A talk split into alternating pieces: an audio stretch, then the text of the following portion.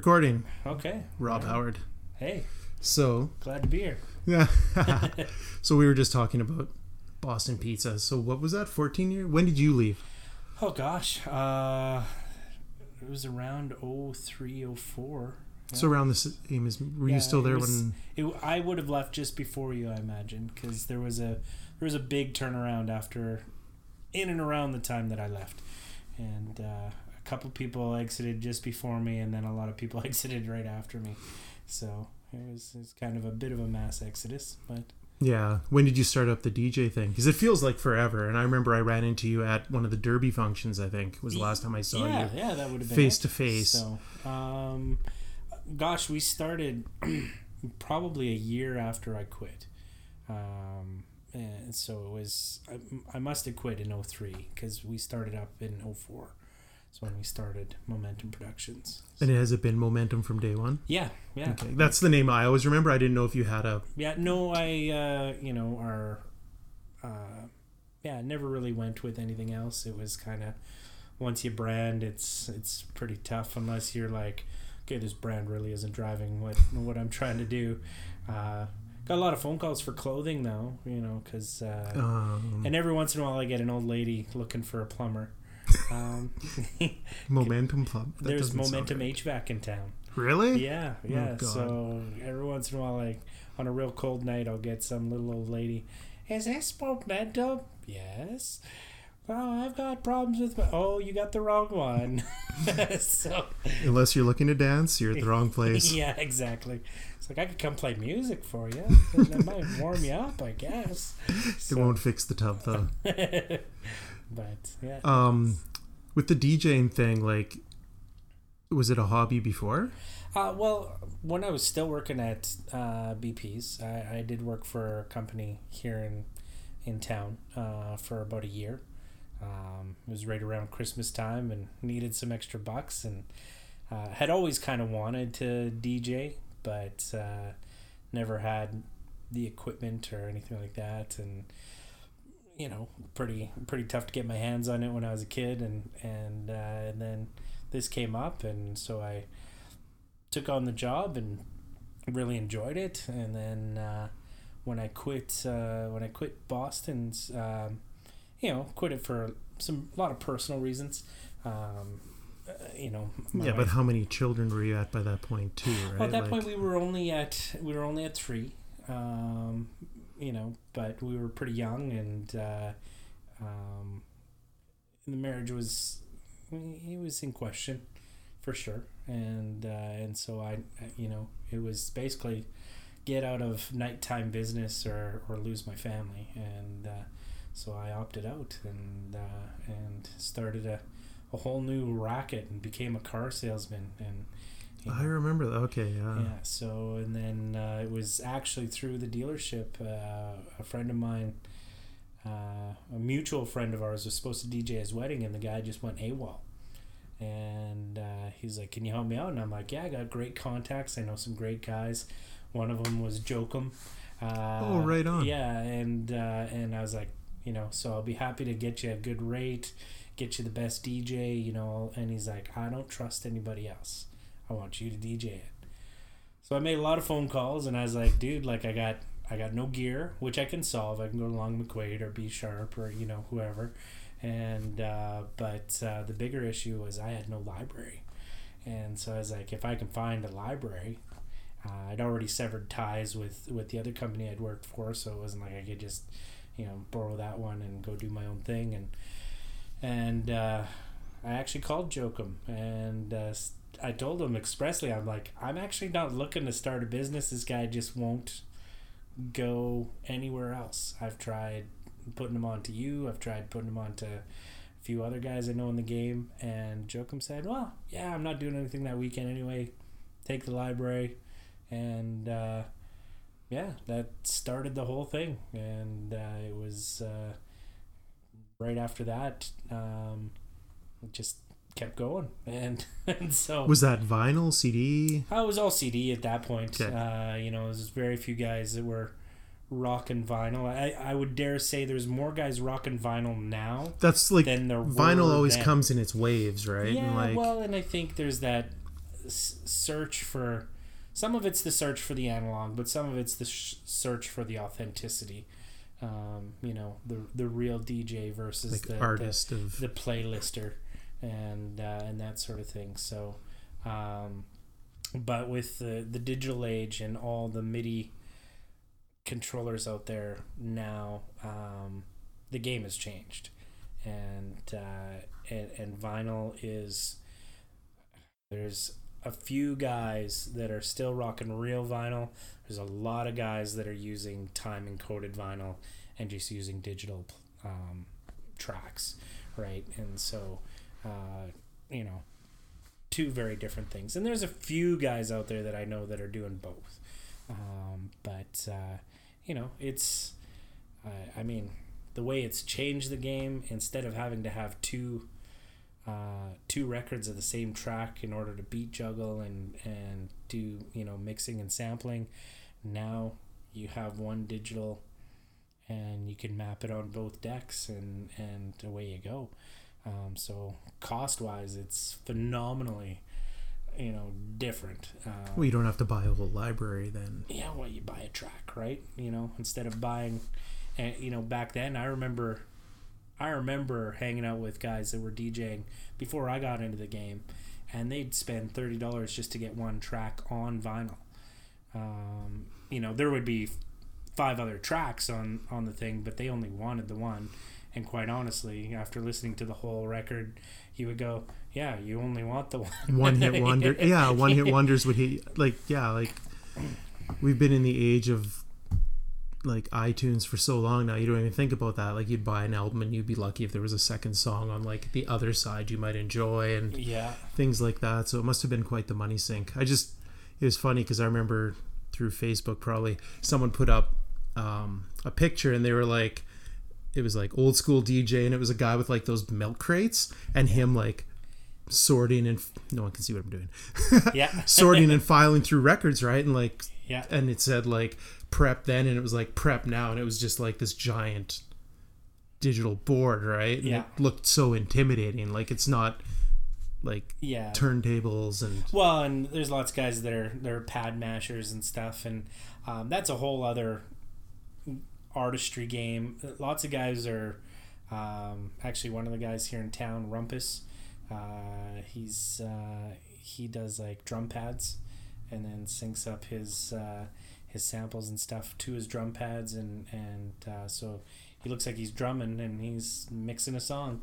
Um, so I mean, there's lots of lots of different ways with the MIDI and the digital that uh, you know has totally opened up um, the artistry and the imagination and and just you know what what the possibilities are.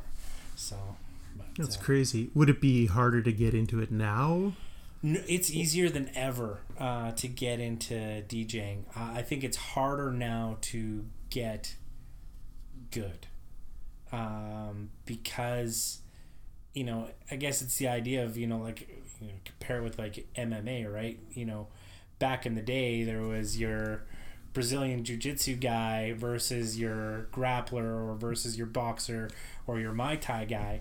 Whereas now it's like how many disciplines do you need to know in order to be an effective fighter? Because all these different guys are starting to double down on on different uh, styles.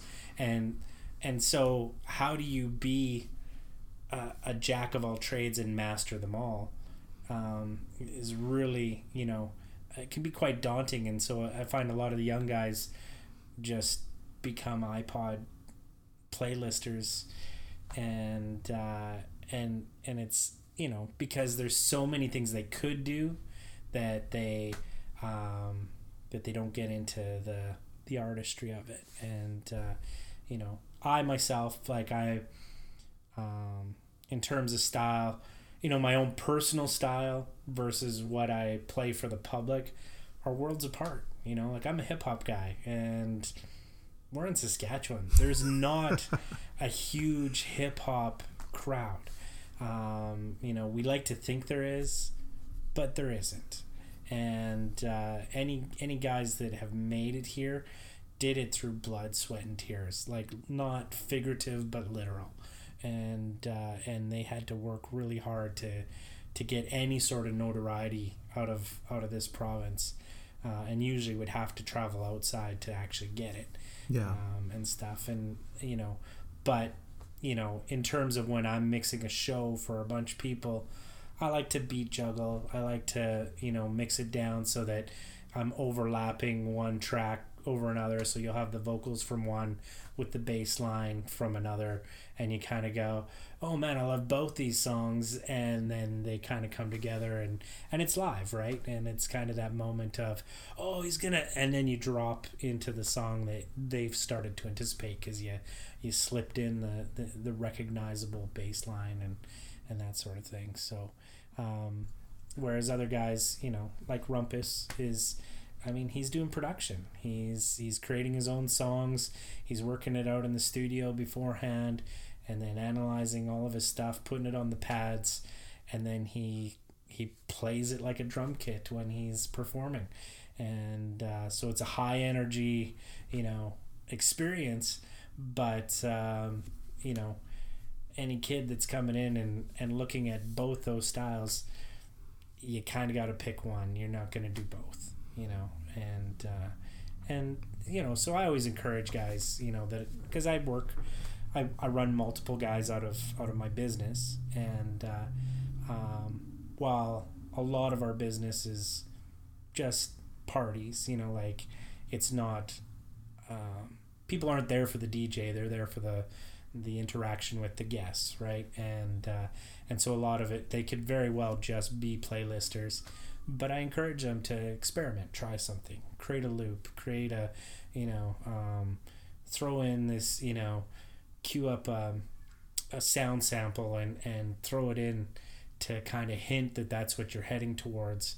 Um, so that people kind of perk up and get ready to hit the dance floor when you actually drop the song that they're they're anticipating and, and that sort of thing. So, um, but yeah, it's you know I always encourage guys try try different things, but land on something. Don't don't float around for too long because eventually you just gotta pick which which one drives you, which one feels good, and and that'll be the one that you know. And after you master it, great. You know if you want to tackle something else after that to complement your your giftings, great. But you know the big thing is getting the ball rolling and, and get get going versus just there's so much I can do. So Do you see lots of people kind of showing up on the scene and then petering out? Or? um, there's a lot of there's a lot of and I, I think this is in any industry, right? I mean whether it's contracting car sales, there's a lot of guys that just come in for the quick buck, make their money, and get out, right?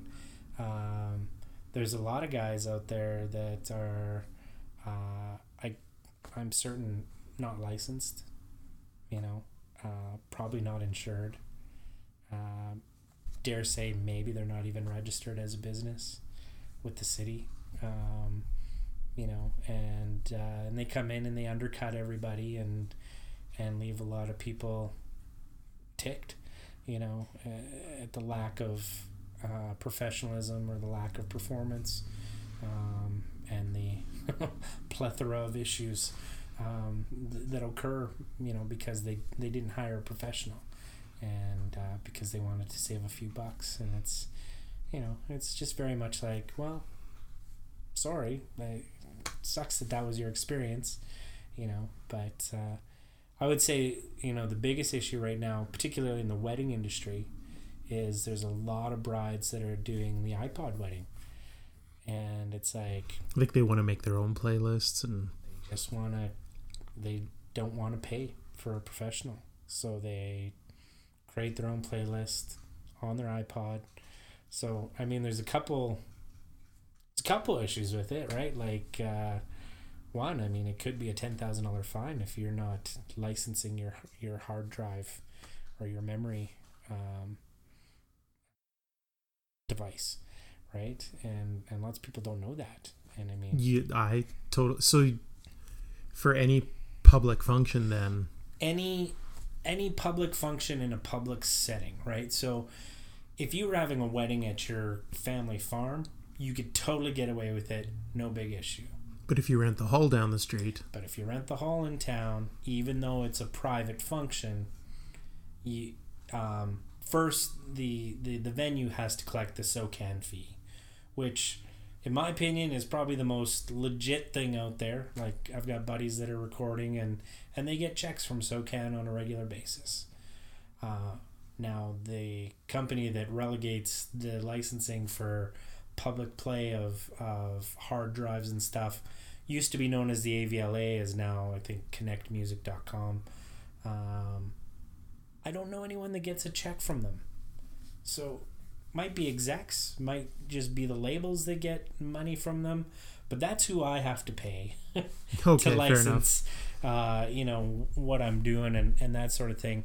And that's who you know, if a bride or groom decided they wanted to go with a private playlist, that's who they would need to be in contact with, um, and uh, and you know get their one time license.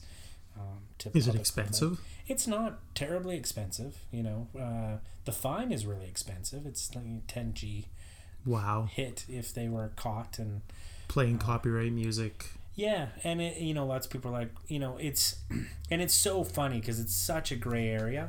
If if they were at the wedding and they just had cousin Jack with a box full of legit CDs, right, like printed, pressed at you know Columbia House, Sony, you know, whatever, whatever, Capitol Records, all that sort of stuff, no problem, no issue. Soon as you throw that on a hard drive, though, even though you like, even if you had photos of all the stuff that you owned that was on your hard drive, no dice. Soon as it's on a hard drive, it's got to be licensed. Is it because it's on another medium? Like, Uh, yeah, if you put it on like CDRs, um, because you only wanted the three good songs that were on the disc, as opposed to compress them all to MP3s and try and make a. yeah, same thing. You would have to license that as well. So. Holy smoke! I thought you had meant business license.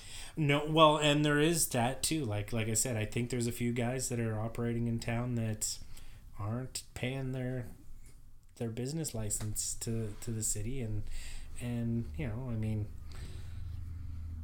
one might argue bureaucracy, blah blah blah, but at, the same time, I mean, it's it goes to our taxes, it goes to our schools, it goes to our roads, it goes to you know all the all the things that it should go to, and it's um, you know it should be what eliminates the hobbyist from the professionals out there. And uh, um, you know how do you how do you carry insurance if you don't have a business license you can't get business insurance without it you, know? um, you just can't Yeah. So that's the insurance you were talking about, right? Like, yeah you know because i mean um, you know for like with our company we we carry two million dollar liability insurance you know if our gear were to like randomly start on fire and and cause the building to burn down or something like that like there's coverage for that Well, there's yeah, because I remember when I ran into you at the the Derby event, like just the sheer amount of speakers and cables running everywhere, and yeah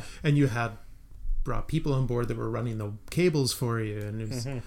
Yeah, and it's you know it's um yeah you just uh, uh you don't ever want anything to go wrong and and and 93 94 percent of the time nothing does go wrong but if something were to go wrong i mean you would want to know that there's coverage right i mean at, at the end of the day insurance is just all you're paying for is a legal representation, right? And whoever is not insured at the end of the day is who's going to be footing the bill. Yeah.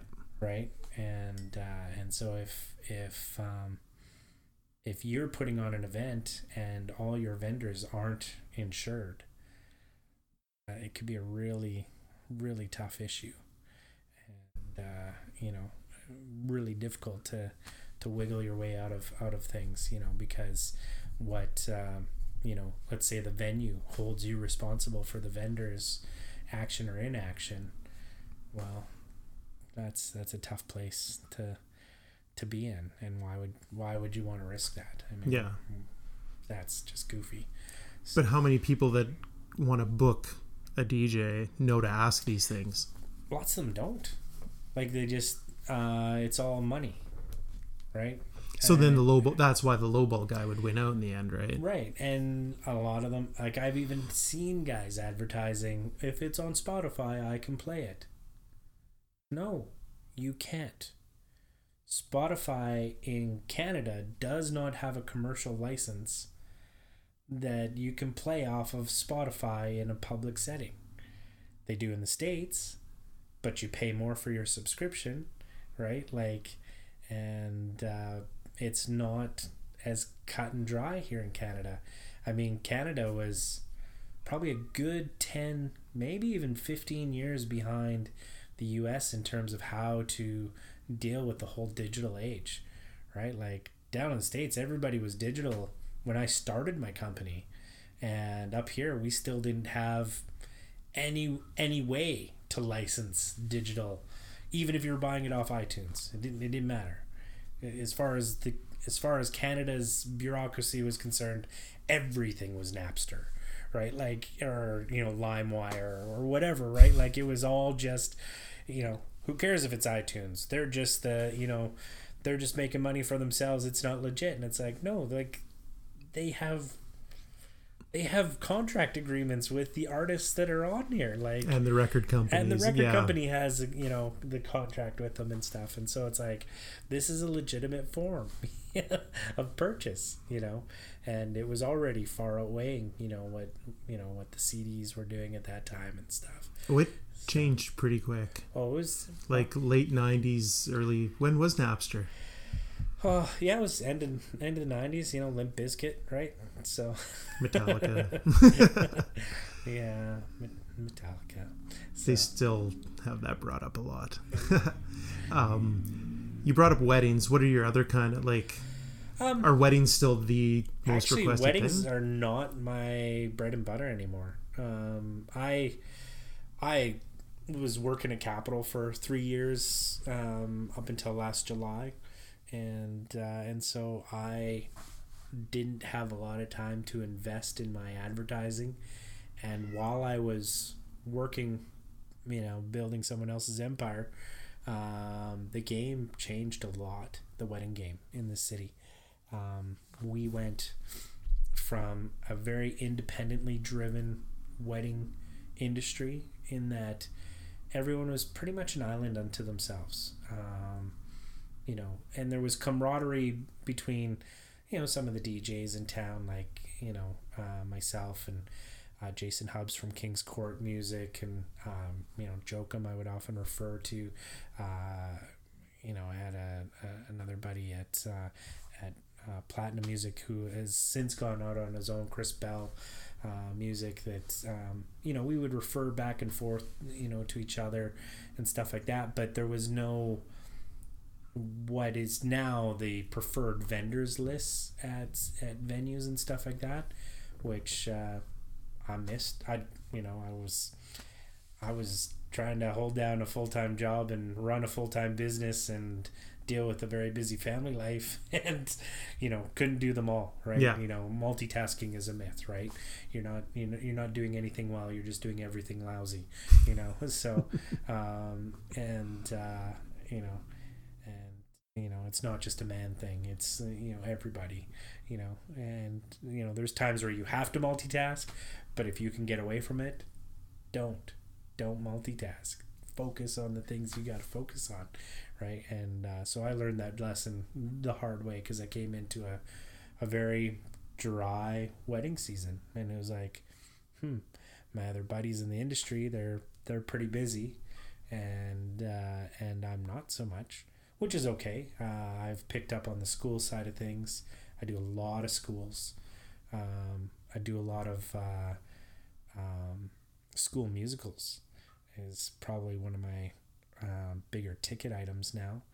Um, and then now instead of qu- quantity of events, it's more the quality of the event. Like, you know, where I was doing four six hundred dollar shows before, I'm now doing three or you know two fifteen hundred dollar shows, right? Um, so I mean, still making more than I was, uh, putting in probably similar amount of work, but instead of doing it in over a period of four or five days, I'm doing it in a period and of two or taking up three. all your evenings. Yeah, yeah, exactly. So, so it's you know, um, you know, I've looked at a lot of different ways as to how to, you know, expand my business. Um, a lot of guys jumped on the photo booth thing. Um, I'm almost thinking that that's riding its way out. Um, so we'll see. I don't see postings of it as much. Like um, when I worked at Moxie's, oh god, that's probably ten years ago now. Uh, my friend Jen there, she's the one that had Click okay. photo yeah. booth, Yeah. and she kind of caught it perfectly. Like she was one of the first ones with her foot in the door, and so Yeah. she, I saw her thing everywhere, right?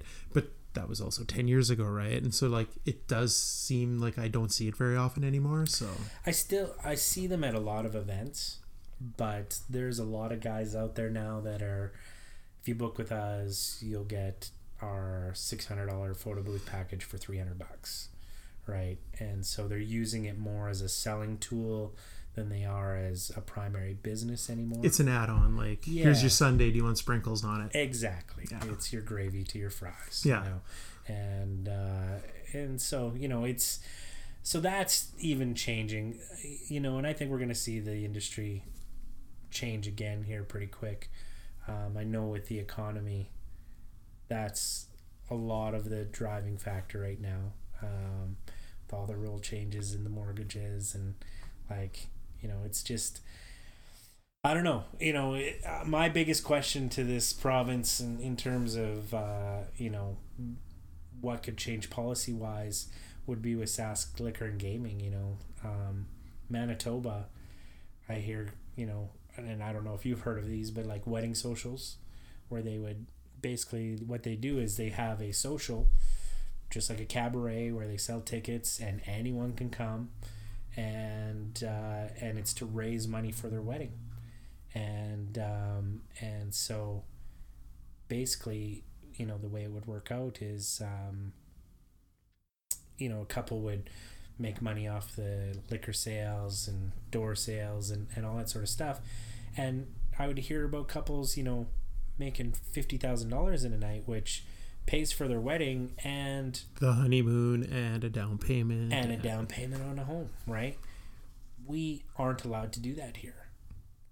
You know, uh, outside of having a bona fide organization that will apply for the liquor license. Um, but as individuals, you can't, right? Like if you were to have a, a wedding tomorrow and you went to, you know, uh, Sask Gaming and Liquor, they would say, okay, two bucks a drink. Well, you're not making money at two bucks a drink. You can't, right? There's there's no way. Yeah, you might as well burn your money and especially if you're if you've got bartending staff and, and whatnot to take care of, right? There's there's no way to make money. Meanwhile, if you're going to the Delta and having your wedding there where you can't bring in your own booze, where you can't hire your own bartenders, they're charging six fifty, seven dollars a drink. And it's like, well, why can't the little guy make it ahead, you know? You know, if we change some of these little arbitrary rules and you know, and just ask the question, why do we do this? you know this is a silly thing to do why why is this a rule why should manitobans have a better break and and have a better start in life than saskatchewan people because they can have wedding socials not everyone's going to do it but if it was an option i bet you lots of and what would that do? Well you'd have more photo booths you'd have more djs you'd have more venues being rented. I don't see where the negative is you know? You'd have more movement in the home market. More people would be buying because they'd actually have be able to come up with a, a down payment. Uh, you know it just it, you know some couples already have a home so they'll just go buy a new car with the ex- excess money Yeah. right? Like somewhere in the economy is going to get that money. Hmm and um, so it's just little changes like that that you know we could really you know it's very much like the uh, the film credit right? Like come on. That, that was the silliest move we ever made as a province. You know was axing that that uh, tax credit for for filmmaking. It's like the amount of money that that business you know, generated in our province was well worth the little money that that we were giving in rebates and and uh, tax breaks, you know, to people that would choose to produce here and stuff. And uh, but I think the sa- was it actually going like the soundstage. I thought there was talk of them selling that off now because there was no film industry. that's essentially it, right? Because they, you know, Brad Wall and Sask Party axed it, right? And uh, you know, and it wasn't a big credit, but it was big enough to attract people here. And uh, and you know, for I think the number was something like for every million that was given out in the credit, there was about fifty million dollars worth of revenue that was being generated in the province you know, between makeup artists, catering, transportation, you know, hotels, hospitality, all that sort of stuff, like just the runoff that, that happens, right? And when we become so short sighted that we don't look at, you know, it's like people that are like, oh, I hope it doesn't rain again. It's like, well, the farmers kind of need it. Well, who cares about the farmers? Well, they're kind of the We- backbone of our economy. you know, they don't the do bread well.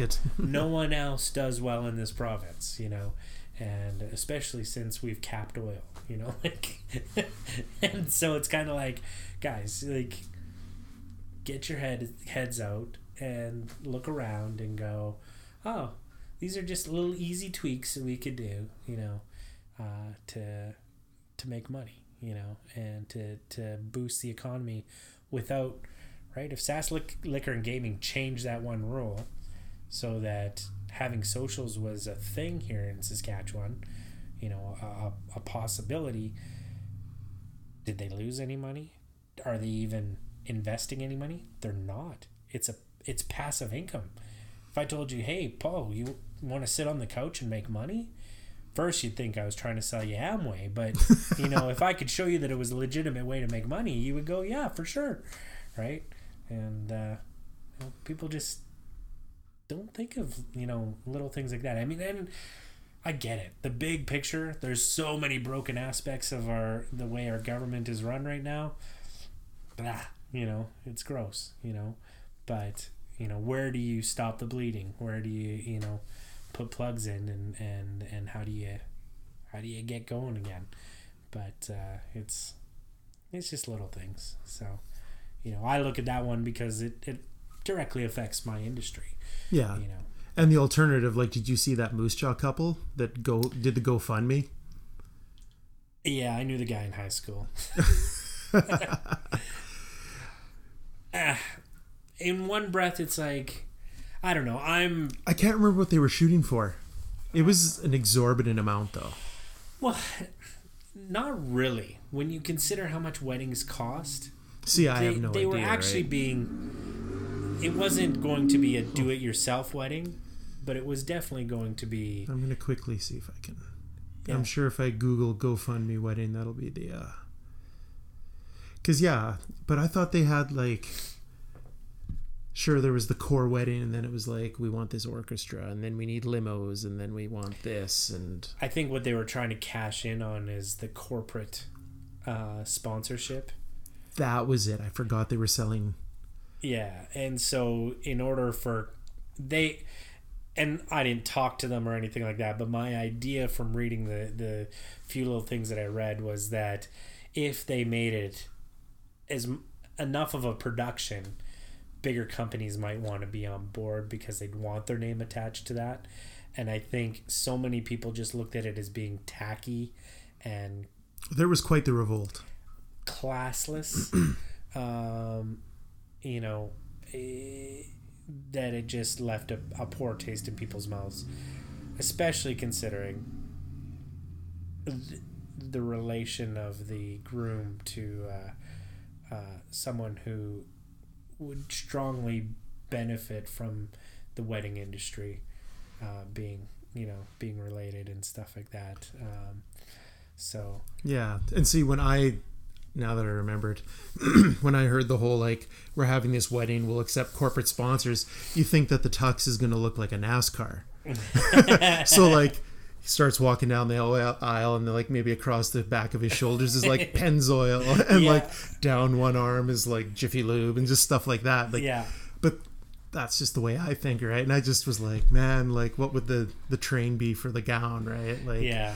um Hillberg and Berk or something, right? Like Yeah. and just have this whole wedding paid for then, right? But just totally be like this over insane sponsorship thing, right? Yeah, and it, I mean it was um I don't know. I I think we overuse GoFundMe. I, I, I think we've lost sight of what it's supposed to be. And I mean That guys- and Kickstarter are you know, abused by a yeah, lot. and but I mean the guys at GoFundMe and the guys at Kickstarter really don't care. Right? No, it's like they get a cut. they're taking a percentage. So it's like, yeah, whatever. If you can if you can get money to if you can get people to throw money at your cause, do your thing, right? We're we're making money anyway. But uh, you know, I look at GoFundMe as um, you know, people that are really down and out or or uh, you know, medical emergencies where they, they need the extra funding, you know. And when we start diving into pay for my wedding, are we taking away from people that would give to these other Causes, worthier yeah. causes, you know? Um, and, you know, I guess to people that are getting married, it's like, well, this is a worthy cause. And it's like, no, you, uh, uh, and, and I mean, 20 years, right? 20 years ago, me and my wife got married, but we did our wedding for well under 2000 bucks. And that was her buying a dress, me buying a suit, me buying things for all my groomsmen, her buying things for all her bridesmaids to wear. Um, but No we- corporate advertising. no corporate advertising. Actually, my wife wouldn't let me make the banner I wanted to make. Um, I wanted to make a banner that said "Screw you, it's our wedding," because we were getting so many on opinions as to what should or shouldn't happen, and so it was you know I assume that's kind of every wedding is like all of a sudden every it's either when you get married or when you come into money. Everybody's going to come out of their woodwork with their opinion. I think I think part of it was how young we were, right? Like I was I was 20. My wife was 19 when we got married. And uh and so I think a lot of people felt they needed we needed their advice and it was kind of like uh, have you met us? We're both A-listers. Like we're we're we're both pretty driven people and we both are fairly opinionated. I don't think your advice is going to steer us in any direction. If anything, if you want us to not do it, tell us to do it. You know? Like- Reverse psychology, brilliant. so um but yeah, it's you know, and and so I mean, that being said, um, you know, there was a lot of things we didn't do with our wedding, but there's a lot of people out there that can pull off a thousand dollar wedding. And so if if the important thing is being married, then focus on the important thing. If the important thing is impressing a bunch of people, well then come up with the money yourself and leave GoFundMe alone.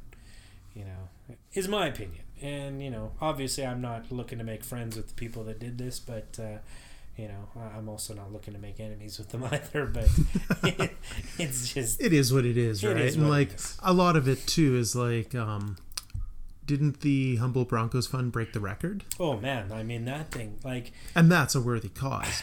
Like As- beyond. as tragic and awful as it was, it was like, thank God they are connected to the community that they're connected to, right? Like when you've got NHL teams taking their nameplates off and just putting Broncos on their nameplates and auctioning off, you know, jerseys and stuff like that.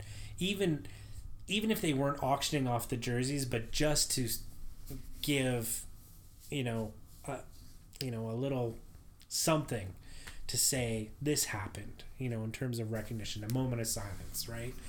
Um, wow, you know, and it just, you know, you you watched all these different people come out of the woodwork, and and how people came together, and you know, it was right after I kind of that sentiment dropped, you know, for me, um, that, you know, I can't even remember the gal's name that tweeted what she tweeted about white kids and you know blah blah blah and would anyone care if it had been this or had been that?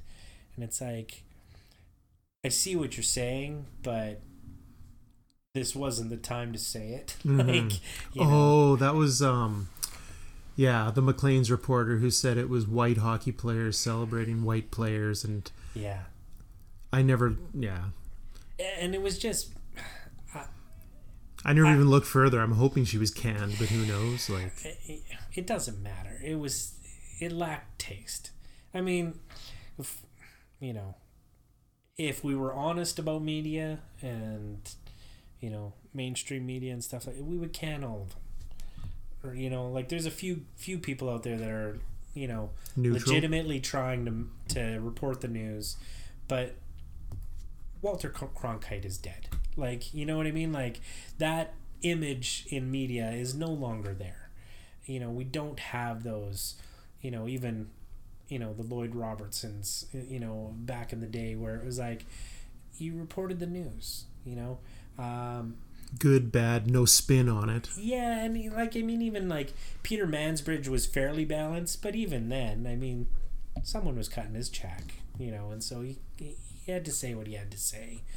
Um, but it's you know he gave a fairly balanced perspective on on what was going on in Can- you know Canada on, the CBC and stuff like that. But it's you know it's all a propaganda machine, and and one side is fueling one side, and one side is fueling the other, and at the end of the day, it's just to make people butt heads and, and cause unrest.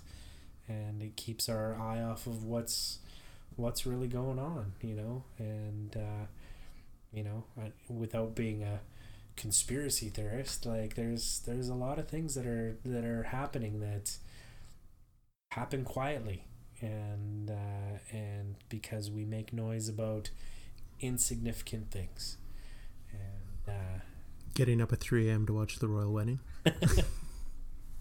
truth Yeah. right like uh yeah uh, it's just you know i don't know i'm i think there's lots we could there's lots more good we could do on this planet you know than than what we do and uh but i think we're inherently we're inherently selfish myself included you know like we um you know when it comes down to it I want what's best for my kids. You know. And, and I don't see that as being wrong. I don't see that as being morally, um, you know, uh, reprobate. But I, I, I do see it as, you know, the fact of the matter is, is what I determine to be best for my kids may not be what the guy next door sees as being what's best for his kids. And so there's, there's conflict on that, right? but uh, am I willing to negotiate? You know, on that, I don't know that I am. You know, but uh, you know, we we peddle and we buy this idea of freedom of uh, choices and freedom of expressions, and it's like there's only so far you can go down that path before eventually someone's not free. Yeah. you know, and, I, and we're seeing that. We're starting to see it play out, right? Uh, I think in Ontario they've got this big thing in the the, the Peel region where the uh, schools that have given way to like Sharia law and stuff like that are now having backlash on LGBTQ uh, issues from from that community, and uh, so who wins? Who who gets who gets the golden ticket and uh, and you know is it the LGBTQ community that gets the pass or will will the um, um, you know the the religious group get the past and and right now it looks like the religious group is and and it's you know um, what do you do right and I mean, the Charter of Rights and Freedoms expressly says that freedom of religion, where it lacks in the definitions regarding, you know, sexual uh, communities and, and identifications and stuff. That like was the upgrade that they had just recently made to it, wasn't it? Yeah, but it's still not. It's still not fully transitioned there. right? Yeah, because I think that was Bill C sixteen that added like Yeah, but it was Bill C sixteen also really heavily hit on Islamophobia. And it's like they're not compatible. like have you read the book? You know, uh, you, you know, and I guess I'm referring to the Quran, but you know, like, and same with Judeo-Christian and and uh, uh, um, you know Jewish, uh, you know, uh, Orthodox Judaism. Um, it doesn't jive, and uh, and so which which one do you protect when you, when you try to lump those all together in, in terms of protecting minorities and groups? You're almost you're just shooting yourself in the foot. Yeah. So And I think the notion was to be like a kinder, warmer, all including Canada, right? But you open the door to everybody and everybody's not going to get along, right? So now it's Yeah, well, yeah, and I mean, you know, I have other opinions that I probably won't necessarily bring up on you know this podcast, but you know, when we look at the actions of you know our, our prime minister right now, um, there are definitely groups that he favors more than others, and uh, and I think I think a lot of us believe wrongly that it's the, the the pride groups that have his interests. It's not. So, um, you know, he's on record as you know saying that, uh, you know, identifying with Islam and, and, stuff like that, and it's it's like it's a tricky path, you know. It's Yeah. like you you might go to the pride parade and take your selfies and stuff like that but at the end of the day if if you've got a religious ideology um there comes a point where either you do or you don't believe the tenets of that ideology and uh, so you either have to be in conjunction with that or fall out of conjunction with that and uh, you know I don't know. We'll we'll see how that all plays out. The, the the great actor that we have as a prime minister right now is he's got his work cut out for him. So yeah, I feel well, a he's far more left leaning than what I expect a liberal party to be, like far more left leaning. Um it kind of surprised me. Like Yeah. that to me that's NDP Green Party territory? Cuz like I would dare say even further. yeah but that's but then that's the battle that society's in now right? Like you've opened the extreme left and you've let them the i heard such a great way of like explaining how they've been operating where it's like they kind of push their ideals on you right to the point where you're uncomfortable and you say like hey stop it. And mm. then they just wait and then they infringe on you a little more right? And it's yeah, and so like the buzz term social justice warrior right? Like yeah, it's everything offends them. They're standing up for everybody. And now that i think is what had triggered trump. Oh, it, it, if it's not what triggered Trump, it is what um, set up his platform, for sure. because Uh, there was so much you can't say that you can't do that yeah, you're a white male Yeah, well, and I mean, let's face it. I mean, part of becoming a 70 year old man, right? 70 some year old man, is you've got opinions and you're not afraid to share them. I mean, that's what I'm looking forward to. I mean, why get old if you can't do that, right? And that's all that Trump is doing. He sounds like just about any 70 year old I know. yeah Uh, he's short of yelling get off my lawn and you know, I bet you, if he was at the White House instead of Trump Tower, he probably would shout that. Um, but you know, it's um, you know, I look at, uh, and again, I mean, I'm really of the opinion that what we see in politics versus what what hands are actually being shook and and what deals are actually going down are worlds apart. And uh, right, like when you've got omnibuses that are being presented in in any house, right? whether it's here north of the border or whether it's our friends south of the border. Um, no one reads it. Uh, politicians even admit that they don't read it. And if you talk to the staffers that are supposed to have read it, they will admit that, yeah, they read it, but they didn't really understand it. What was the Eddie Murphy movie where he became was it a governor or a senator and it was like ah, whatever we show up for work we push yes or no for a couple things and we go accept our money for lobbying and I don't remember that one. Distinguished Gentleman? I can't remember. So, but there was a movie, and it's so funny because it was like 20, 30 years ago, right? And Mm-hmm. that's. Well, the one that I always laugh about is Head of State with Chris Rock, and uh, and then watching Obama come to power was like, I was like looking around. I'm like, this is this is Head of State. Like, this is you know, uh, I would sooner have Chris Rock as a as a world leader than. I think his opinions are more forthright. You know, is not as cloaked. Um, you know, he says what he means, and uh, and I don't believe. Uh, wow, the the whole idea of politics. The, you know, like I don't know. I'm. Lots of people would disagree with me on this, but I, I think democracy has bred what we see in politics nowadays, right? Like, what we see in politics now would never fly in a monarchy.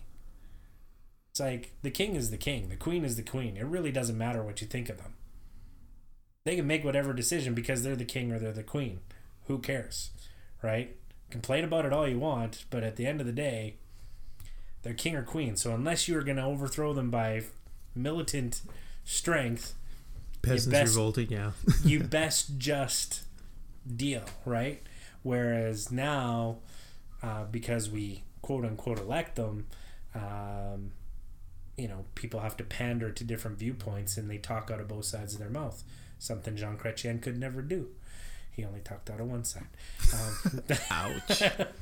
but I actually like Jean Chrétien. He was he was probably my, my favorite liberal leader that, that I've seen in my lifetime.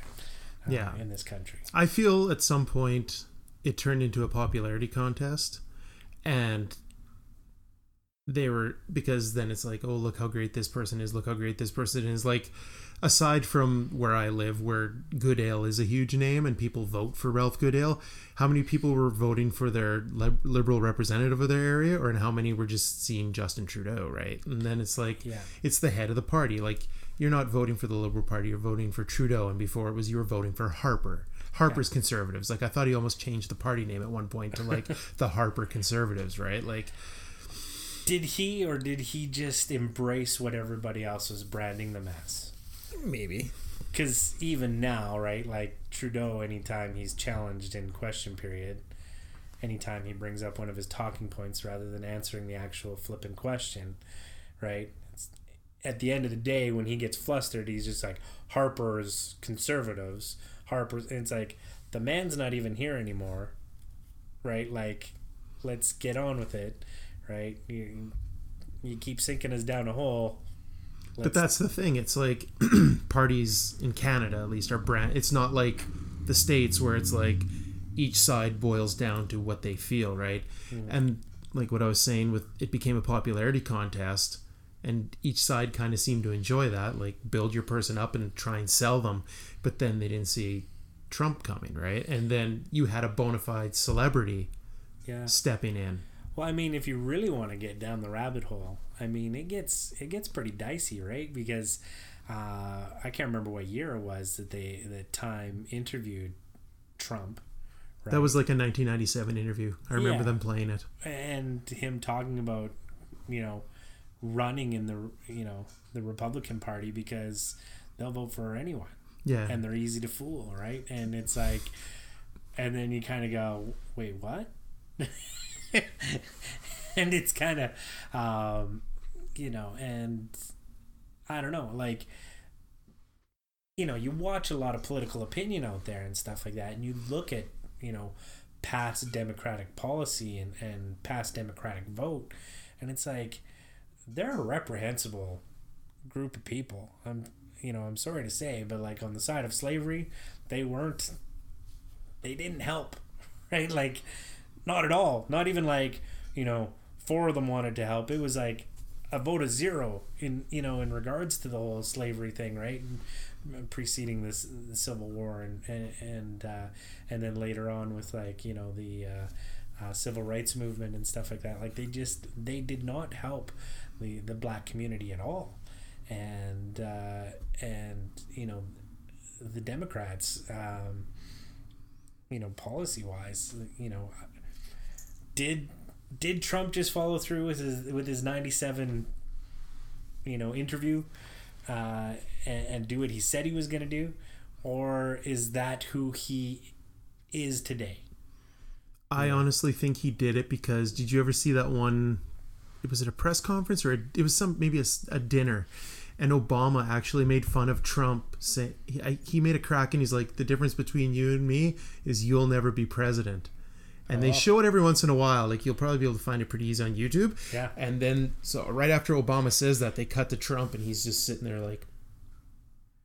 And I think that started the wheels, right? Like. Yeah. Because he's like proud New Yorker, like you said, yeah. like he speaks his mind and like fuck you i'll show you i'll be president of the united states how hard can this be i got money to dump into it and like yeah. Be careful what you wish for and be careful who you taunt, right? Like, well, and even, right? Like, I mean, the guy's not taking a paycheck. Right? Like, what, he take a dollar? Isn't that what what the reports were? Is I never heard that, but yeah, he only wanted a dollar for his services as president. He also didn't give up control of his companies, though, did he? Or did he give it to his kids finally? I I didn't hear how that all played out. I remember uh, coming up that like you can't own companies and be the president because yeah. then there's a vested interest, right? Like, well, I mean, there's ways around that, though. I mean, in in all honesty, and I think that was like, oh, I'll just give it to the kids, right? But it's yeah. still like, but even even outside of that, right? Like, there are ways to excuse or recluse yourself, right, from the vote, you know, in, in matters that would be a conflict of interest if it has nothing to do with his business. Like I see there being more conflict of interest with Bill Mor- Morneau and his business, right? And selling shares a week before the tax rules change, right? Like a good number of shares in him and his father's company. That's dicey, right? Whereas, you know, there are lots of ways to to be above board and to uh, create and and adapt policy without favoring your own uh, your own companies. Uh, at the bo- at the end of the day, though, like in terms of tax reform down in the U.S., there's whether he owns the business or whether he offloads it to his kids or whether whatever whatever. Any tax reform is going to benefit large business owners. We operate, and I'm pretty sure like his whole like make America great again revolved around like rebuilding the middle class and he and then the tax thing came out and it was like the top 1%. Yeah. Yeah, and you know, now I mean, then you see, you know, companies that did benefit greatly from it dropping thousand dollar bonus checks to their, you know, their staff and in some you know in one breath a thousand dollars really isn't much you know um, at the end of the day. But to a common family as has been pointed out right that's a washer and dryer. That's a new refrigerator. That's you know uh, three car payments taken care of. You know like um, so is it just a nothing or is it actually you know something big you know, I don't know. Um, but like with with Trump in terms of you know making America great again, I think. I think the big thing, honestly, and I think if we really look at what needs to happen in the U.S., it is the First Amendment rights need to be protected you know the freedom of speech the freedom to challenge ideas the freedom to speak freely without people getting up in arms because we use this word or that word or whatever and just go come on right? I called you a he you're a she i'm sorry. I said you're pregnant but you're really just fat. Okay well i'm sorry i made a mistake right? Like let's not get our shorts in a knot let's just deal right? Like these things have all happened to I'm sure many of us, and it's like at the end of the day, what? Are you dead? You know, yeah, but did you die? You know, like, no, you didn't. You, you continued living. Yeah. And uh, and I think you know, uh, if America is going to be great again, I think that the First Amendment is really the um, know, the Second Amendment. I, I agree with you know a lot of the um, the idea that the whole idea of being able to bear arms is for tyrannical, you know, in instances of tyrannical government, right? Um, and being able to fight back. Um, but uh, Nobody sheds that light on it anymore.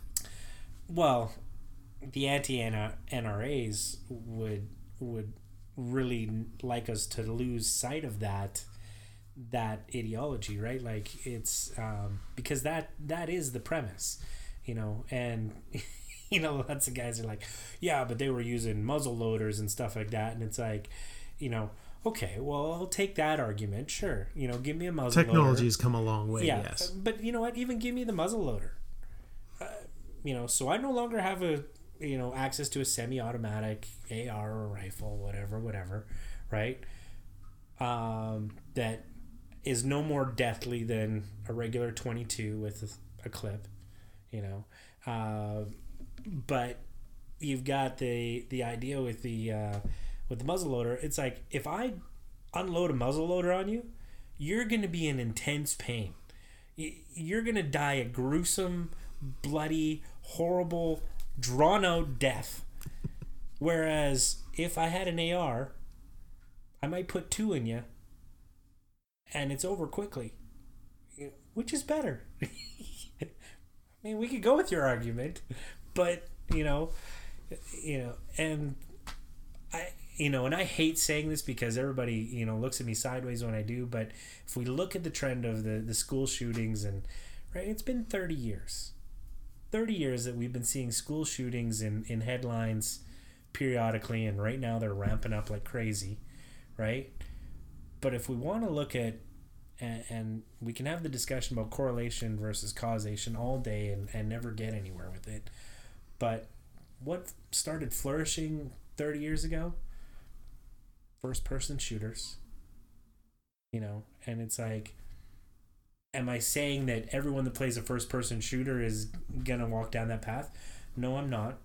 But I am saying that the people that are already troubled playing first person shooters are going to be that much more desensitized to reality um, and consequence when they've already got, you know, uh, mental health issues and that sort of thing. And, and it's not, you know, people say, well, that doesn't influence anyone. It's like, come on, guys. People spend billions of dollars for 50 seconds, 30 seconds on a Super Bowl ad. Billions. And you're telling me the media doesn't influence our decisions to do things. Yes, it does. You know, and it, you know, and again, it's like common sense, you know, right? Like the argument keeps being made. It's like we used to drive to school with guns on our gun racks in our trucks, you know, 40 years ago, and no one was getting shot. Maybe it was because everyone had a gun and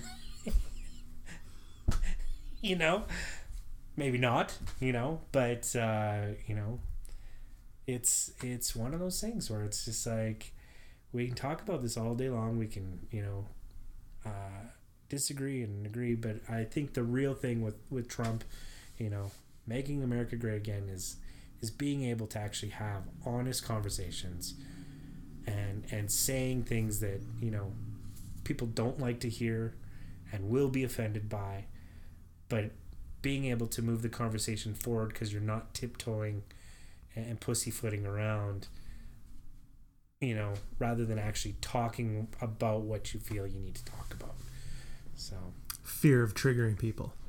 And that's the term, right? You triggered me. Like and you know i've got teenage daughters right and uh and even using the word trigger is a trigger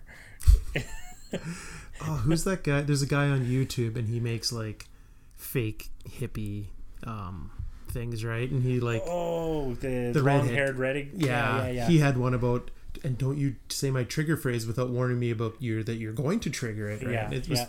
I love his parodies cuz like he's hitting the nail on the head, right? Well, yeah, and, it's in a funny way, and I'm sure someone out there is offended by it. But I mean, that's comedy too, right? Like, comedy is offensive. It has been for a long, long time. Am I saying that it should be so? I don't know, but you know, like George Carlin said lots of things that I don't agree with, right? But man, he made me think. You know, and he said a lot of things really offensively, but at the same time, he made me think. You know, he made me stop and go, huh, is that what I really believe? You know, because I mean, you know, I didn't, you know, I'm a Christian, uh, you know, and, and so I, I subscribe to that, that belief set. Um, and when I hear, you know, people talk about, you know, atheistic views and, and so on and so forth, I listen because I want to know, one, I want to know where they think I've got it wrong. And two, apart from that, you know, is what they're saying really what I believe? And is their challenge legitimate? Because if their challenge is legitimate, like if if they can point me to a place in scripture where they're they're drawing the idea from, right? And I can look at it in context both historically literary and and otherwise and, and go oh yeah i see how how you're saying that and it's troubling right? Then i can get to a better place of of what i accept as truth and why i accept it as truth. Um, you know even if they don't fully change my views right? But it, it's being able to have your views challenged so that you can go because you can be strengthened in your views when your views are challenged right if you come through it you go through the crucible and you go okay here's this tenet this tenet this tenet this tenet i'm going to measure it through all these things and go through it you can still come out on the other end and go i'm more convinced than i was before you know of the thing that they they challenged me on You found some resolve in it. Absolutely. yeah and it's you know and so um, i'm all for like having um, i don't know. I, I think we should be controversial. I, I don't think we should um, expose um, i don't think we should expose people to ideas that they're not ready for. You know um, you know specifically children you know. Yeah. the marketing of Lady Gaga and now Cardi B and and and you know even Beyonce um, to children is it, to me it's ridiculous. It's just it's um, why why do we want to expose them to those things? Uh, probably one of my favorite examples, uh, you know, in like 2009 ish, Soulja Boy, right? Did, are you familiar with the track? Crank that Soulja Boy, and like every school dance they did, man, kids were requesting this thing, and I like I didn't think anything of it, right? Until my buddy, who's you know, um, he's actually a Grammy nominated hip hop artist. He goes, you know what that song's about, eh? And I was like, I have no clue. And he told me, you know, like, you know, super soak that. Well, on the radio we hear oh, but in the song it says ho, right? Well, what are you? What does super soak mean, right? What does crank that mean? You know, and you find out that it's it's actually quite vulgar, and and it was actually referring to like a girl who would not put out at a party, and getting her stupid drunk, and then uh, till she passes out, and then uh, you know ejaculating all over her and throwing a towel on her back, and that was what a Superman was, because it would stick, in the cape, and it's like, and we're marketing this to kids, and like teachers are teaching the, their kids this dance, and like right, and it's like, you know, as a DJ, I mean, I played that song for probably a year before I found out what the the true meaning was, and it's like we're marketing this stuff to kids. And you know and that's to me that's where it crosses the line right? Like let's have controversial conversation. Let's let's challenge ideas. Let's you know um, do that. But don't expose you know, uh, underaged people to ideas that they shouldn't be messing with. And please don't sugarcoat it or candy coat it so that it's easier for them to, you know, or even more desirable or palatable for them to consume. Like that's, you want to talk about all kinds of evils. I mean, that's, that to me is, that's evil, you know, and, uh, and, you know, it's like, and we wonder why we have quote unquote rape culture. And and you know it's like well crank that Soulja Boy. Super soak that you know? It's just like guys like I, you know whether you're a christian or whether you're a, a buddhist or whether you're a hindu i mean what goes around comes around you know? If you plant corn you're not going to get carrots. You're going to get corn and, uh, you know, so when we plant these disgusting thoughts into our children's heads, that's what we're going to get out of them. And there's no two ways about it. And, uh, and that's, you know, that's just where we have to go, okay, common sense rules now, common sense laws, you know. And yeah, let's be able to say something is wrong or right, you know, based on our ideologies and, and be able to raise our children in ways you know, should anyone be treated differently because they identify with LGBTQ or because they have a different skin color or because they practice a different religion? Absolutely not. Everybody has intrinsic value and should be treated that way. But not everybody's ideas are, are right and good. They're not. and uh, and that that's what we have to that's what we have to look at. That's what we have to be able to, you know, we want to make Canada great again, we have to get away from suspending language, you know, and and look at okay, how do we how do we have a responsible conversation? Eh, you know, one that is full of respect, but it doesn't lay down just because it's a tough subject. And I think it degrades into a shouting match. Right. Where both sides turn off, right? Like yeah. you have what everyone is calling the social justice warriors. They're the complete left, right? And now spinning out of that is what they're calling now the alt right. Yeah. And it it feels like the wedge is just getting further and further apart, right? Well, and, and, nobody's talking. And we I think um I think the danger too is, you know, um you see people that are obviously conservative, more conservative in mindset than um, you know, a lot of the, you know, the leftists, and, and without even necessarily getting to like the Antifa side of things, but, you know, um, but then are automatically, because they've said something that even s- slightly rings out as something that the alt right might prop up as, as an idea, they get classified as alt right. And I, I think the same rings true on the left, where, you know, someone might say, in defense of LGBTQ, right? Like, oh, it's just a leftist or an SJW, and it's like it's like no, like there's been legitimate persecution of these people, and they don't deserve that, right? And you and I may not agree or on what the causes are or what the remedies are or whatever, right? If there are remedies, you know, but what we should be able to agree on is they're a human being.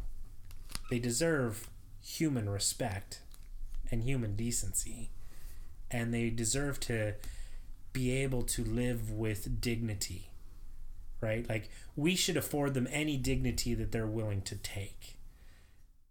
And, and not everyone will take the dignity right? But we shouldn't rob them of it.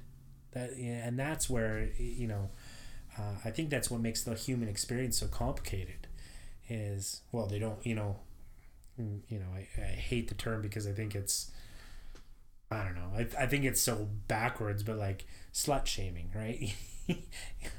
To me it's I I don't understand you know like I do and I don't. It's like but if if a woman decides not to afford you know not to take the dignity that's that's afforded to her um that doesn't mean I should just feel like I can take it from her. Right? and and and so at that I agree with the idea that we shouldn't slut shame but if someone is behaving like a slut like shouldn't you be a little ashamed of yourself you, you know like as a, as a man as a married man if i'm out there you know fraternizing with i should be ashamed of of my slutty behavior you know if not for my own sake for the sake of my wife and my children right? And uh but that doesn't mean that other people should be allowed to shame me for it. And i think you know i think that's where we you know it's it's it's tough to to have that conversation uh, you know and i think sometimes we have to step away from those conversations and stew on it for a while and and before we can evolve uh, you know personally you know not even necessarily as a society but like i look at who i was 20 years ago when you know i was slinging pie at boston pizza versus the guy i am today. Are there things that are still the same? Yeah but are there some things that are radically different? Absolutely and uh, and and my understanding of the world today, you know, one just being a husband for 20 years two being a father for 19 of those 20 years um, has radically changed you know things that I, I think about. But even even without those experiences i know i would be a different person than i was 20 years ago. At least i should be. Yeah. You know? And uh, and so but i think we we so often want the instant mind change. You know, we, we, we expect mind changes like ramen noodles. Like, you know, we want it now.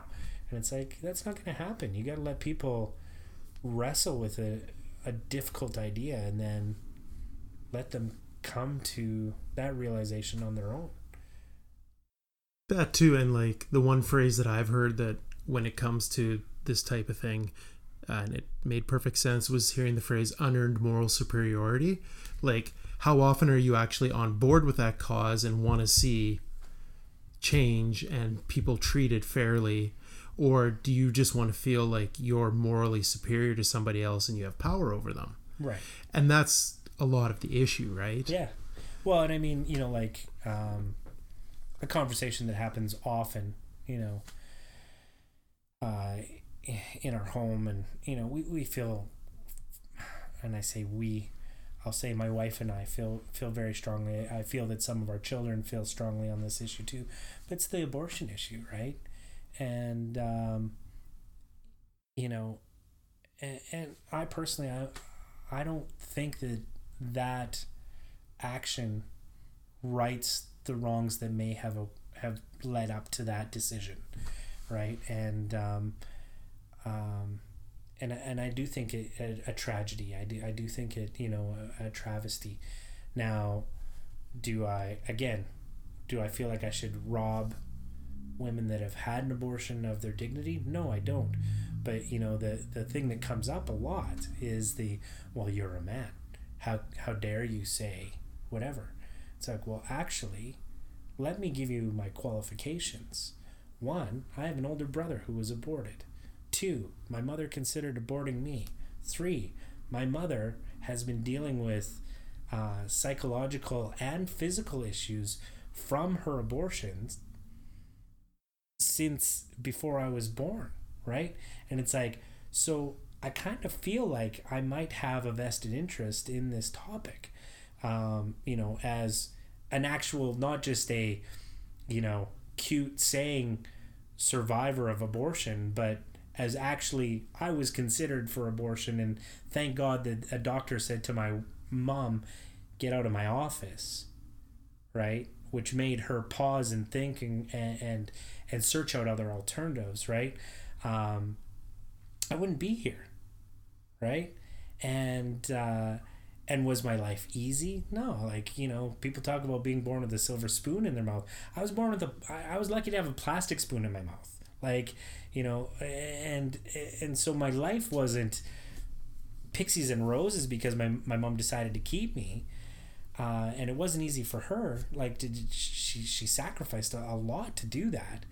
But um, you know that's my qualifications for being able to say now furthering that thing is well i'm also a foster parent. Yes i will put my money where my mouth is i will take in kids that are either in reprehensible situations or mom and dad can't take care of them. And so because of my stance on abortion, because I believe in the value of life and the intrinsic value of humans and, and the dignity that should be afforded to them, I will also raise other children as if they're my own, you know, and, and that doesn't mean that I, I intend to form them into what I think they should be, but rather I want them to have a fighting chance at life when they become adults you know, and uh, and, and you know that's um, you know how do they how do you cause them to contribute to life and, um, for themselves, not for the sake of society. Society will continue to go on, and, and it's whether it's a great form or whether it's a perverse form, it'll just it'll keep going. But um, you know, the how do they continue as as people? and uh, and so you know i think you know we should you know if if our actions don't line up with our ideals we need to either examine our actions or we need to examine our ideals and and reinvent one of them you know uh, and, uh, you know like i really have trouble with you know what they refer to now as like virtue signaling it's like stop it Stop pretending. This is what you guys have always hated about the church is the self-righteous. That's what virtue signaling is. Don't tell me you're doing good. Just go do good. You know, don't tell me you're gonna do good or that we all should do good. Just go do it. Monkey see, monkey do. And when we we start doing those things, yeah, there's times where you should have a conversation with someone and say, "Hey, have you ever thought of fostering? Have you ever thought of providing respite for a foster parent. Have you ever thought of um, going down to a mission house and helping drug addicts? You know, but that's not that's not to be done from uh, the prime minister's office. That's to be done in in relationship with with someone that you go, hey man, like you struggled with alcoholism, right? why don't you help other guys? You know, you obviously don't struggle with it anymore. Why don't you help other guys get to that point? You know, or whatever, right? And it's, um, I don't know. Those are the conversations we need to be able to have, and uh, but it's it's not it's not what we you know even you know I don't know about you, but I watch a lot of those YouTube do good YouTube vids where it's like I love seeing that stuff, right? I hate the fact that some people just do it to to make the money or get the subscriptions, right? And uh, you know, but it's very much let your ideals and your actions coincide and be honest with your ideals follow them down to their very the very end of their logical play out and go hmm, is that really what i want out of life right like the capitalism that Canada and, and the US have embraced is really just corporate socialism. Right? And it's like, so if we're against socialism, you know, voting, whether we're voting Republican or whether we're voting conservative, it's like, is this, are they just going to continue to perpetuate corporate socialism? Because that doesn't help anybody. Right? And, uh, you know, so follow your ideals down, right down the path and then live by them you know so i heard a great thing um it's have you heard of jordan peterson yeah yeah what are your thoughts on him um i don't agree with everything he says and you yeah you know but um one i mean the, the guy's got the patience of a saint like when he's interviewing with people like man i uh I can get my foot out of my mouth pretty easily nowadays because of how many times I've shoved it in there, right? Like it's it's pretty stretched. Um, you know, whereas that guy seems to be really good at not even, you know, lifting his foot past his knee, right? Like he's very articulate and very well thought on everything, and I Yeah. really enjoy him. And it's like you said, I don't agree with everything. Yeah. because he's whatever, but like, um, and the one thing I liked is he has his new book called 12 Rules for Life. And it's the first book I've probably bought that isn't a comic book. In like, Hey, who knows? go! Welcome to adulthood. There's no pictures. It's bullshit. Um, um, but yeah, like one of, and it's so, and he does bring biblical things into it too, right? And he- I like his notion that like you can be an atheist, but there are rules in that book that are time tested and true, just ways to live, right? Yeah. Like, um, uh, like one of his rules is have your house in perfect order before you go out and attack the world and like that's the old like don't throw stones Yeah. glass houses thing right Yeah. but how many people are on a crusade when their own personal life's a mess right Yeah. and just like stand up straight um just and i like his other thing is um he's really against the whole self-esteem notion because he says people get pumped up with like well you should feel good about yourself you should always and like life isn't like you said life isn't always like rainbows and now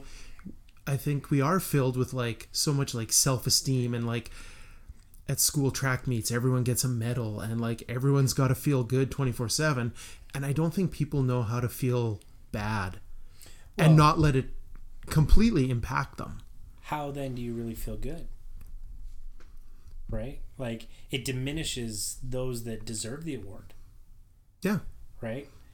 Eh, you know, when when your trophy looks like everybody else's, but you were first place, care.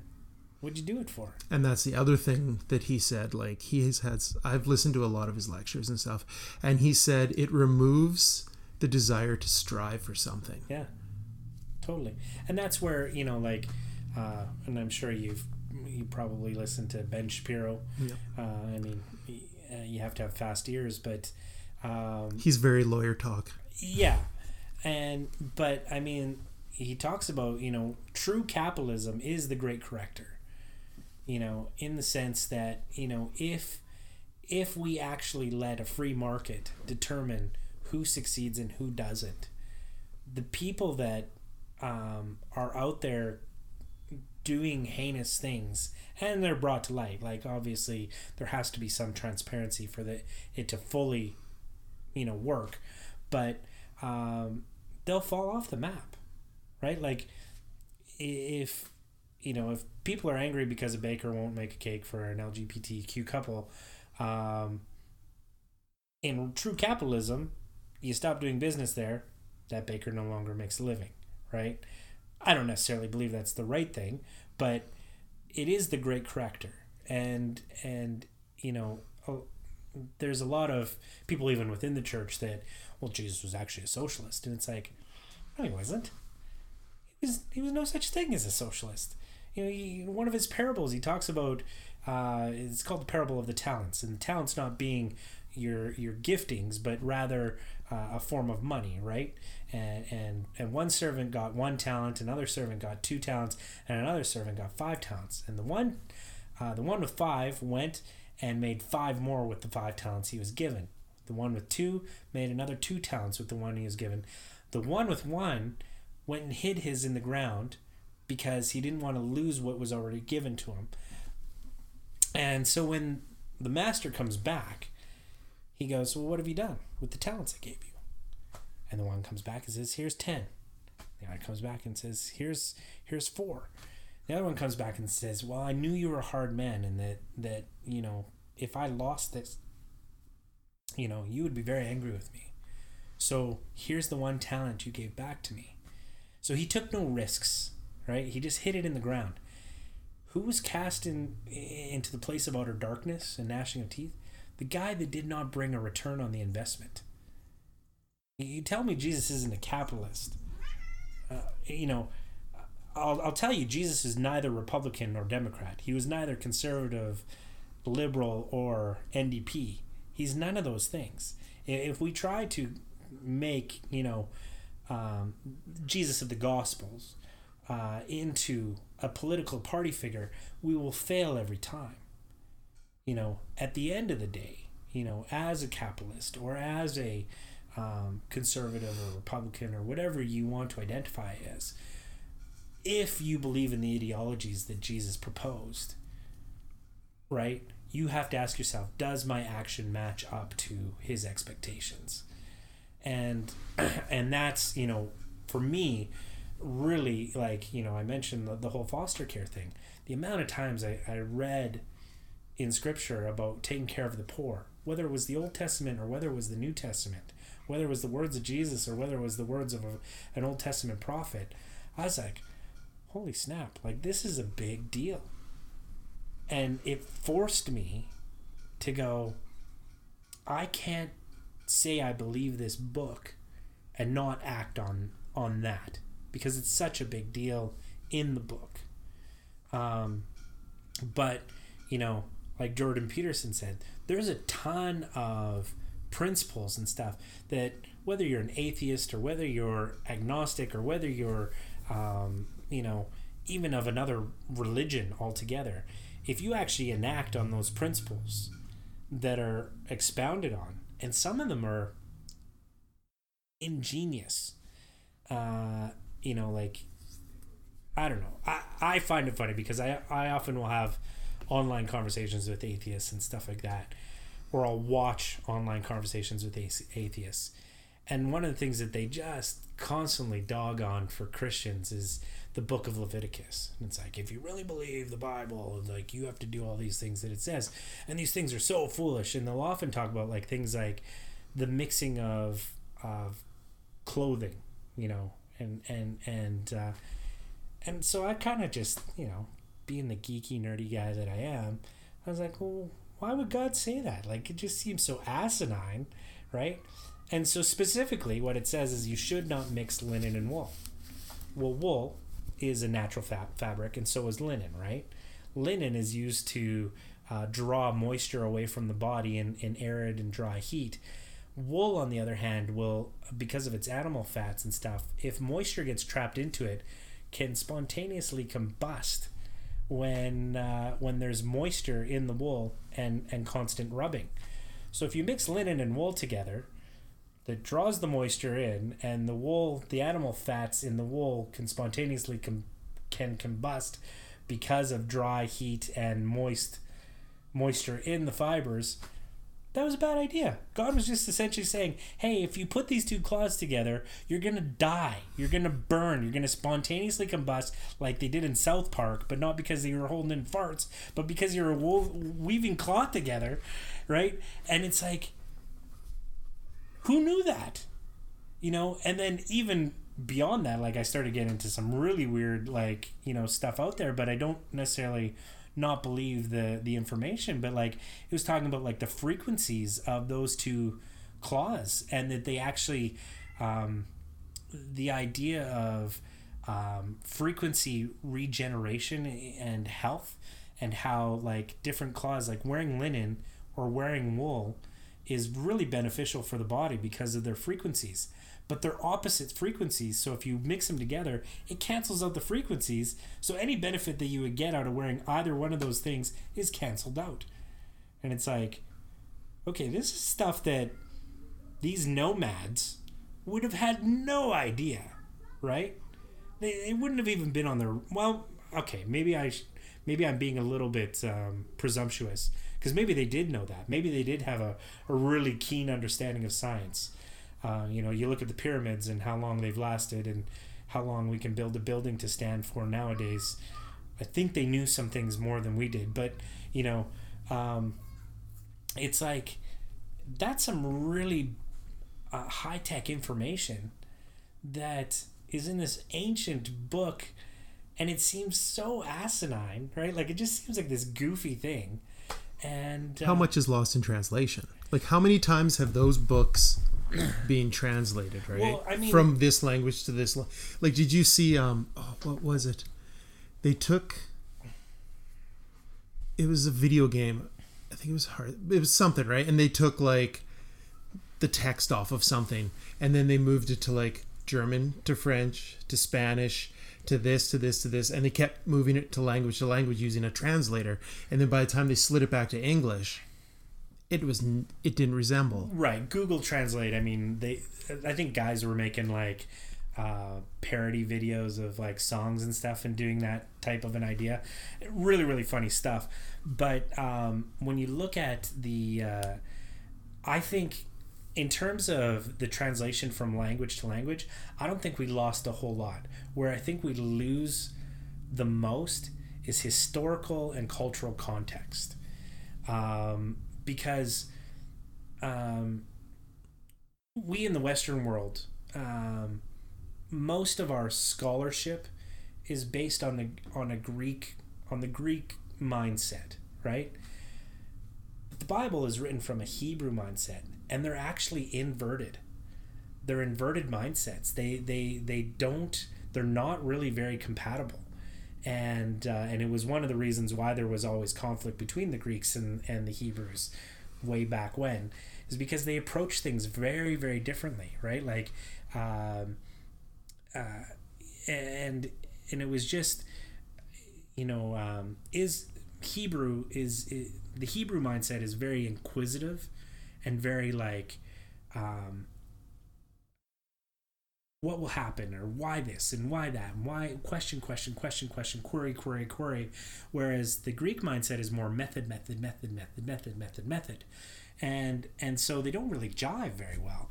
And so we have um, even in like seminaries and bible schools and stuff like that have approached reading scripture from a greek mindset and it's like we wonder why it doesn't make sense to us right whereas um, when you start to read it from a different mindset, like even you know the idea of going, why would God say, "Don't weave these two claws together," as opposed to going, well, that's a stupid thing.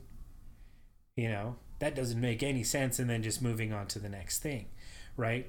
And um, and so like and and kind of where I you know started to understand this a little bit better was uh, I, I, would say probably when I went to Israel uh, in 2012. Um, I, I just like I I saw and and met people that just made me really kind of go.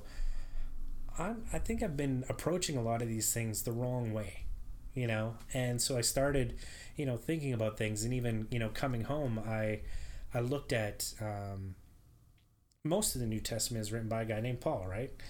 And uh, what I realized about it was was it was like a one-sided phone conversation. Paul was writing a letter in response to letters that were written to him. But we never get to read the letters that were written to him. We just read his responses. And so when I'm reading the New Testament, I'm like, Mom, what, you know, like as a kid, I remember, you know, mom would be on the phone i'd be like well what'd they say? What'd they say? What'd they say? Because i was interested why she was responding the way she responded you know and even sometimes to maybe fact check what she was saying. But like how dare you. you know but like paul says some things that are quite controversial and, and a lot of things that a lot of people go oh do you really believe that you know like um, one of the great ones is i, I um, uh, what is it it's like I suffer not a woman to speak, right? And everyone's like, Paul wouldn't even let people speak. Like the the Bible is misogynistic and patriarchal and blah blah blah blah blah. And it's like, actually, if you look at it, because there's a whole other spot spot where he talks about how a woman should speak in church. So obviously, he didn't say a woman shouldn't speak. He's if he's saying later on this is how she should speak, or what she should do when she speaks. But it's actually a quote. He he quotes someone, but because there's no there's no um, context to it, and there's no punctuation in Greek, right? In the Greek of the of New Testament Greek, there's no punctuation marks.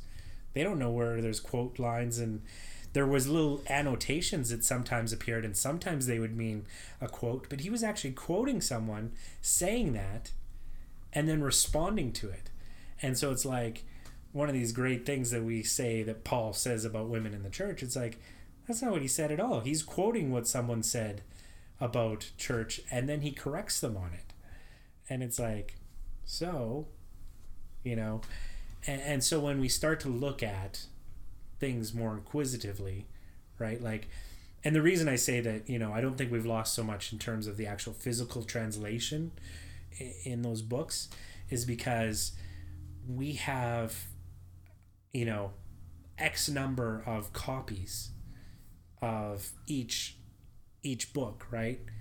And between all those different copies um the the amount of um discrepancy is like it's not even statistical. Like it's like it's so minuscule it's like they're off by a letter. And because you've got these 14 documents to reconstruct the original with and to compare and go okay which is the most probable it's so unquestionably this is the actual this is what it should read. That it's it's actually better than if we could say this is the original. Here's the original. Have it. You know we're actually better off having 14 copies of the original with their own little errors or mistakes um, and then being able to make one solid work out of those 14 than if we had had one original that could have been manipulated could have been lost could have been edited and uh, and, and that sort of thing so it's crazy stuff I've learned so much today. I'm going to end it there. I usually go 90 minutes with Cool. everybody. I totally appreciate this.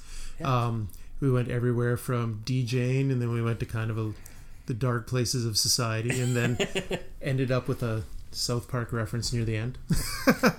um, Momentum Productions still to this day.